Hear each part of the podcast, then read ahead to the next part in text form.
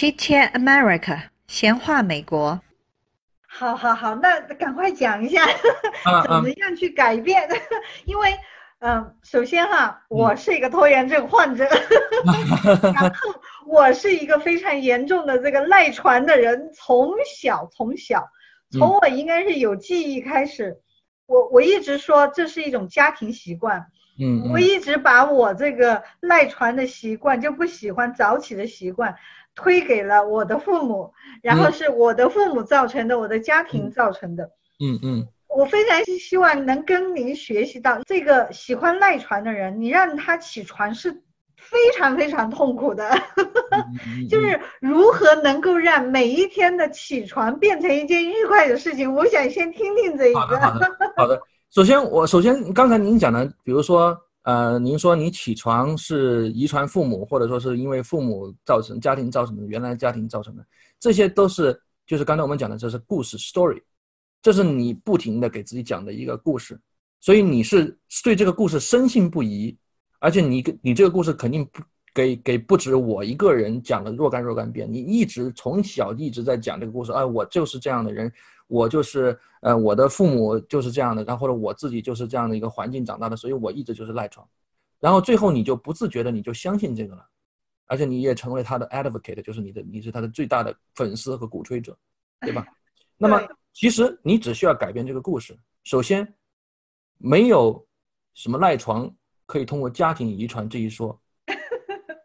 你首先自己给给自己要改，就就先先先从这一点，我们先说没有没有家庭影响，任何人都可以。比如说举个简单例子，您如果明天要赶一个国际航班，呃六点钟的呃航班，有你必须最迟最迟四点钟都得到飞机场了，你那个时候一定起得来的，对不对？所以其实是取决于你对于这个第二天的这种 expectation。如果你，比如说您刚才讲的，其实这是一个一个你必须要呃全面的来看，你不能只说一个习惯来看。就像我原来我觉得我我需要减肥，是因为我吃甜食吃太多了，但是我后来发现，其实我最根本的原因是因为我的有一些深层次的焦虑没有解决。当我的深层次情绪焦虑了以后，我就后来就发现，那我的睡眠也变好了，睡眠变好了，我的 cortisol 我的压力的那个激素水平也降低了，那么再加上我的饮食上在调整，或者整个身体就变好了，变好了以后，早起就变成了一个正向的回馈，对于我来说就是一个一个非常非常好的事情，就类似于像您晚上熬夜一样的这种感觉。那么我晚上要熬夜，就变对我来说是一种非常难受的感觉了。倒过来，哎，其实我们人是可以改变我们的习惯的，我们只需要改变这当中的几个关键的一点，就是我们对它的期许。就像您刚才讲的，因为您知道，您白天起来，您要等到差不多要到晚上，你才会有才会有这个创作的或灵感的高峰。那么你早上起来呢，你起早起晚其实也没有什么太大的区别。对不对嗯？所以你没有这种 urgency，而且您觉得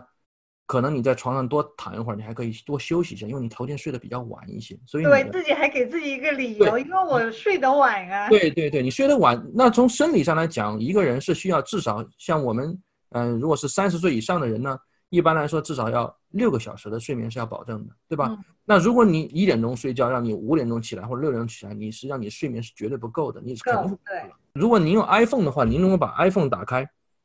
你把 iPhone 打开，你看那个左上角那个 clock 那个功能，对吧？这个手机的这个 clock 功能，这个叫做 bedtime，中间有一个有一个有一个功能叫 bedtime，一中文我不知道您的听众有可能有中文版的，叫做就寝时间吧。那你把这个打开以后，你会看它有一个这样一个轮子，你可以哦这是。iPhone 的一个新的功能哈。对对对，其实这个功能有一段时间了，但是可能您没有关 关注过这个。没有 iPhone，所以我也不知道。OK OK，那那可以说明，这个上床睡觉和起床是普遍人的一个问题了，是一个普遍的问题。存在的问题。对，这个其实是一个非常非常呃相关的，咱们这个问题其实是可以聊好好几集的。我觉得为什么呢？因为这涉及到好多好多的问题。比如说我突然想到一个事情，嗯我们两个可以深入的探讨，甚至于可以发现失眠的原因，因为现在失眠的人占很大很大一部分。你看，很多医生都在解决失眠的问题，很多人要靠药来进行没错没错，没错其。实可能在背后最重要的还是他的这个 stress，还是他的压力。没错，没错，没错。所以，所以你像比如说这个，如果您睡得晚的话，我们很多时候为什么会睡得晚？像当您您您是属于自己做做自己的工作，这您自己有自己的公司，相对来说时间比较比较自由一些。但这个，嗯，这个是一个相对另外一种情况。那么对于上班的人，所谓的朝九晚五的人呢，还有一个最普遍的现象就是，这些人呢上班，他会感觉到自己的时间不属于自己，是给老板卖命，对吧？把我的时间拿去出卖给。资本家或者出卖给老板了，然后回家呢，我的时间又属于家人，要陪孩子、陪太太、陪陪孩，然后做家务。真正等到所有的人都睡觉了，都那个了差不多也十一点多了，那么这个时候才是自己的时间。那么这个很多人呢，就会在这个时候做一点想真正想做的事情，比如说是看电视剧啦、看电影啦。而且现在我们都知道，这些传媒、这些做这些节目的人呢。他们都知道我们的这些特性，所以就会把一些东西弄得非常容易上瘾。你看一集电视剧，你绝对会想第二集、第三集、第四集，就连着，甚至一个晚上会一季都看完了。最后你会发现已经看到三点多了，对不对？那么这种叫做报复性熬夜，叫报复性熬夜。但是我们的生理其实又不听，我们的身体实际上它是 somatic system，是我不听我们的手使唤的。就像你，你不知道身体为什么会突然感冒，你也不知道为什么这里会头疼了。其实身体它的运作是完全是一套独立的系统。那么我们当我们这样做的时候，身体自然它会反抗的，对吧？你的肝脏排毒，它需要晚上需要休息；你的你的肠胃、你的胆囊、你的你的胰腺都需要晚上需要需要需要休息的。那他你你那三点多两点多还在看电视剧，而且看完了以后很饿，饿了还起来还再吃点夜宵了，再喝点东西。那自然你的身体是会非常非常糟糕的，但是你第二天要上班的时间是固定的，对吧？你比如九点钟要上班，你怎么着也得七点半要起来，你还要化妆啊，还要干嘛的？那你赶到单位，早上起来一定是像吃了炸弹一样的，一定是像吃了炸弹一样的，然后你一定有起床气，起床气，然后一边穿衣服一边加一块面包，也没有办法从从容容的，然后边开车边灌一大杯咖啡，然后又在办公室里面久坐一整天，好不容易弄到下班了。哎，现在又是我，我可以自由了啊！就像美国人讲的，Thank God it's Friday, Thank God it's five o'clock，对吧？然后又是一个循环。其实你别看这个循环是很容易，这就形成了一个坏的 habit loop，一个坏的习惯的一个一个回路，日复一日，年复一年。如果你一天，因为因为这样做的时候，你会有你会是有一种正向回馈的。比如说你晚上看电影的时候，或者看电视剧的时候，会非常爽的，对吧？很开心的。第二天你还会想这样做。嗯，然后早上很困很困的时候，你去买一杯大杯的星巴克，喝进去以后，哎，也感觉很爽，也感觉很好。所以，所以你第二天一定还会想再再再去买一大杯。然后下午的时候想要去吃，呃，又是很累，又开始 crush 的时候，又想去买一块那个 Snicker bar，或者是买一包薯片或者高糖的那些零食。哎，这个时候打打开来吃一点，哎，又心情又好了。所以，我们最后就会被 condition，就会变成了。这些习惯的产物，人其实就就是完全是习惯，而且这些习惯是自动自发的。一旦你养成以后，其实除非是你在外外部做一些调整，你是不会改的。所以这就为什么很多人会因为焦虑，因为没有安排好时间，因为对跟自己的睡眠的关系没有处理好，最后导致了肥胖。肥胖越肥胖越焦虑，越焦虑越吃，越吃越肥胖。最后你看美国人很多人是 morbidly obese，这种叫做。四百磅、三百五十磅那种肥胖，他们你说他们难道没有不想瘦吗？不是的，而是因为你的身体已经在控制你的心灵了，你的习惯已经 override，已经超载于你的你的意志了，所以这种时候是没有办法的，你完全就是成为了一个奴隶了。嗯，就是成为了你的这些习惯的奴隶了。对，然后你自己失去了自己的思想，失去了自己的控制，因为所有的快感来源于就是你刚才举的例子的那些一些点，而这些呢，其实并不是我们真正想要去做的，只是我们习惯于它的那种带来的愉悦感。对，所所以那也就是说。解决这些问题，无论拖延症，无论是想减肥，还是早呃按时起床吧，就是不说早起吧，就是按时起床，呃，轻松的起床的，要解决这些问题，就是要发现真正的那个让你不愉快的本质的东西问题。对的，对的。然后从当中找到以后呢，然后我们再去啊，英文有一个词叫 hack，hack 就是黑客的那个 hack。比如说逃票是一种 hack，有些人是比如说知道有一什么什么漏洞，它可以是 hack。那么我们这个我们这个大脑呢，其实也是可以 hack 的。某种程度上，习惯对于大脑来说，其实没有好习惯坏习惯之分的。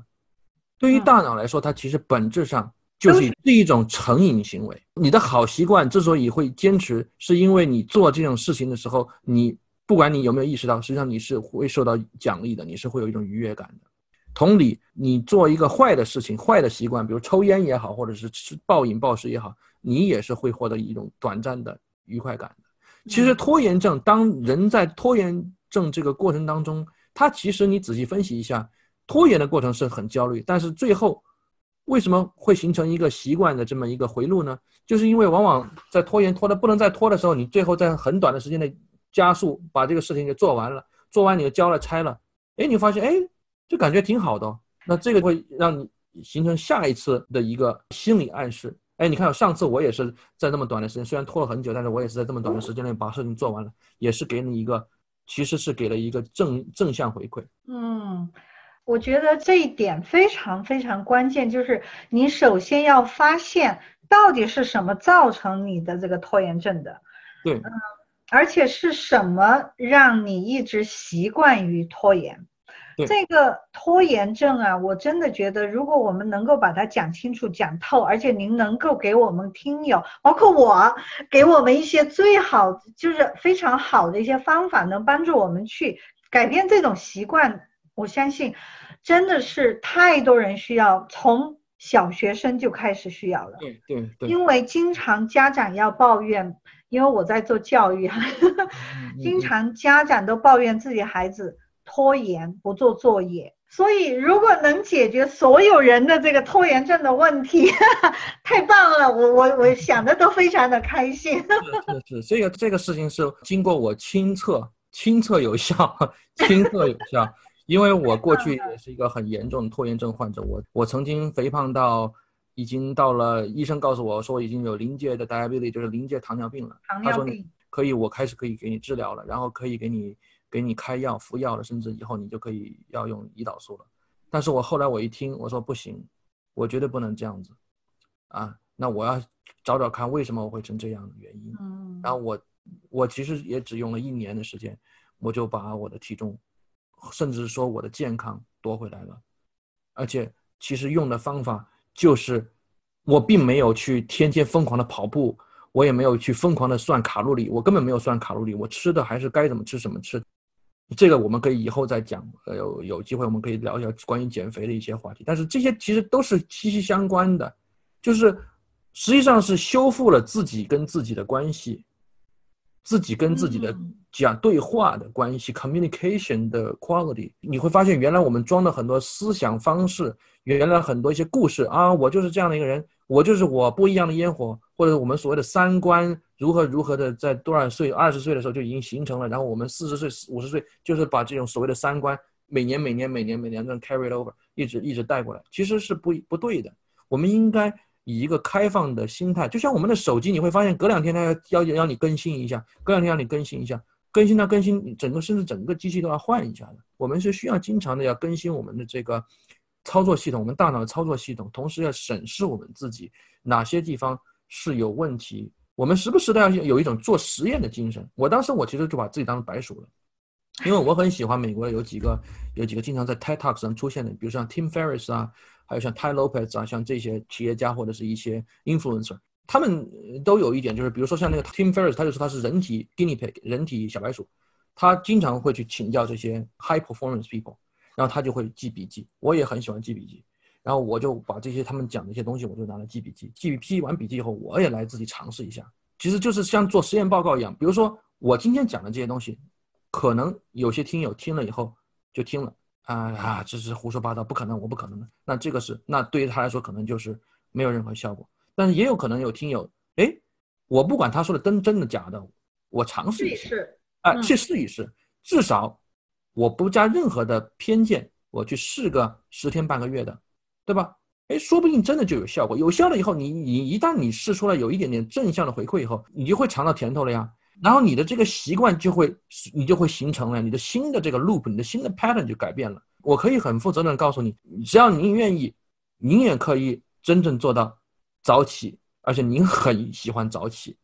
而且以后您会改变你的整个作息习惯，而且您的你会发现您的皮肤会更好呀，或者您的整个的这个这个荷尔蒙的 level、新陈代谢都会变好，甚至会，嗯，你要看我五年前的照片，你会觉得我比现在可能老老老四岁五岁都有可能，哎，为愉快了嘛。对对，愉快了，你的精神、你的各个方面的系统，你像你身体少了三四十斤啊。对吧？那些多余的脂肪就没有了，然后毒素也就排完了，然后你每天的吃的也都是非常好的健康的食物，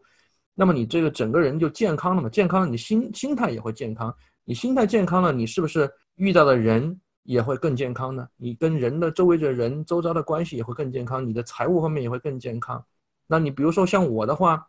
我我现在我的 business、我的工作、我的跟人际的关系、跟父母的关系、跟孩子关系、跟家庭的关系都变得非常的好了。至少比原来好太多太多太多了。也就是说，呃，一些变化之后，我的整个人的心态变得积极了，positive 了，而且是是愉快的。所以我们在看任何事情的时候，就是一种另外一种心情。没错。因为一直一开始您说的 emotion 情绪对拖延症是最大的一个问题。对。那么是不是？也就是说，解决拖延症就是让整个人身心愉快。对，最终理想的结果就是拖延症就不再是一个问题了，你就根本没有拖延症这一说了。你要做的事情都是你想做的事情，就像你都你根本就不会去想要去拖延它，就是你直接就做了。就是你想想看，你假如你处在一个环境里面，这些事情都是你愿意做的，都是你想做的，你只不过是说要找时间去做它而已。你根本就不会想去拖拖拖。就像你你现在，假如说今天是去旅游了，每一个景点你都想去，你只不过是把时间安排出来，哦，早上去哪个景点，下午去哪个景点，都是都是你想去的，都是你想吃，都是你想玩的，而不是说，哎呦，那个景点我不想去啊，哎呀，拖拖拖拖拖，不可能的事情，对不对？那你根本就不会想去那种地方。嗯，所以就是说，当我如果整个人身心愉快的时候，我的那个对数理的啊缺陷就不会是影响我拖延的一个问题了。对对对对，举个简单例子吧，比如说，嗯，如果因为很多时候呢，你要改变一个人呢对某些东西的深层次的厌恶或者深层次的一些感受呢，也不是一天两天的事情。但是呢，我也不相信有任何的人。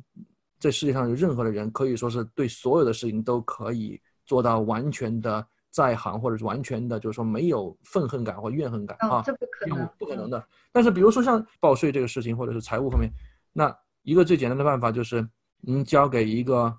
做这种事情很感兴趣、很愿意做的人，嗯，那您付钱给他就好了，哎，那么您用你的钱、金钱去换来一个，那他愿意做这种事，他就是以这个为生的。他不介意，他天天跟这些数字打交道，因为他完全很喜欢。但是你让他去做咱们现在做的这种节目，你让他，你可能要了他的命，他会觉得哦，我我我我我舌头打打卷不了那么多，对，我说不了那么多话，我这人嘴笨，怎么怎么样，对吧？所以每个人是有不先天出场设置的不同的。但是如果你把你的那些事情交给专业的会计师去做。哎，他每个月、每年，呃，每甚至你交一些 bookkeeper，那每个月你就把你的账账单那些什么都，他都帮你这种算好了，哎，告诉你这个月你的花销多少，盈利多少，亏空多少，然后，哎，你也就把这个事情就变成了，对于你来说就变成了一个愉悦的事情了。嗯，那就是首先第一个呢，是因为心情首先要愉快，对吧？嗯，少一些的压力，而怎么样让自己愉快和少压力呢？这个也是需要每个人去发现自己的压力源，然后找到问题的最本质以后，然后逐渐的去做一些调整改变。然后呢，嗯，您刚才举的那个例子啊，比如说报税这件事情，是我可以花钱去交给别人去做，但是呢，有可能。有人就会想，甚至于我刚一开始我就冒出了这个想法：如果我不愿意花这个钱呢？哎，那你不愿意花这个钱，你要想想你为什么不愿意？是因为贵呢，还是愿意你不想让人知道你的花钱的习惯呢？还是你觉得这个金钱是你的涉及到你的一些隐私，或者说是是你觉得是？其实我认为很多人不愿意找人报税的一个根本原因是因为财务方面暴露了他的真正的是他的一个家庭的安全，而且嗯他会觉得这个事情我的所有的家庭的底底底细，我今天哪年哪月花了多少钱，我有多少钱，这些都被这个人掌握了。嗯其实它是一种不安感，是一种不安全感，嗯对吧？或者说你啊就觉得你的消费习惯不好，他会批评你什么，就会有这种感觉。实际上是另外一层 emotion negative emotion 的体现。对对，会有这个会有。其实我刚才冒出这个想法，就是说，如果我不愿意花钱的时候，我其实又找到了另外一个答案，我分享一下哈，嗯 就是呃，对，当我说如果我不愿意花钱，可能很大程度是因为我觉得贵，我舍不得花这个钱。嗯但是我突然又想到另外一个事情哈，我花钱，第一，我把我的这个不愉快、这个痛苦用钱卖了出去了。对对啊，这是第一个。第二个呢，我花的钱虽然是贵了，可能就是说，可能我本来没有这个预算来花这个笔钱的，但是因为我花钱解决了我这个拖延的根源，然后而且呢，我同时其实花钱还买了我另外一段时间。对对因为我要处理这个账务的问题，我是要花时间的，而且常常花很长的时间。为什么呢？先要下定决心，对对 然后开始着手处理的时候，都会很头疼。一会儿这个东西找不到，那个东西找不到，等等，花了很长时间，可能是几天的时间。嗯那么如果说我花钱找人做呢，等于我花钱买回了我的一些空余的时间。对而我可以用这个空余的时间去做我喜欢做的事情，或者能产生另外一个经济效益的事情，我可以把钱赚回来。对对，对我也我完全认同你的这个说法。呃我刚才突然想到这一点哈，那好，我我想再重新举一个例子，就是。因为可能报税，国内国内听友不用报税哈。我们举个例子，就比如洗碗这件事吧。嗯嗯嗯，很多人不愿意洗碗，对吧？对对然后如果说家里没有保姆啊，没有老人啊帮你洗碗的话，就夫妻两个，你推过来我推过去，吵来吵去。对嗯，那然后或者可能就是当天晚上都不洗碗，到第二天了不得不洗了才来洗碗。对。那比如像这个例子，像这种事情怎么解决呢？怎么啊，这个问题呢，我我我有一个有两个解决方案。比如说我在我们家是我怎么解决的呢？我我这个人很喜欢看一些，比如说英文类的一些电影啊、电视剧啊，或者说是看上一些课程，然后或者是听一些书。那么因为我最近因为疫疫情的原因，还有我最近的工作性质的原因呢，我在家的时间会多一些。那么以前我都是在车上车上听，现在我没有开车时间相对少了，我也不愿意洗碗。但是我后来发现呢，我用洗碗的时候边洗碗边看，我觉得就是非常非常好的一个事情了。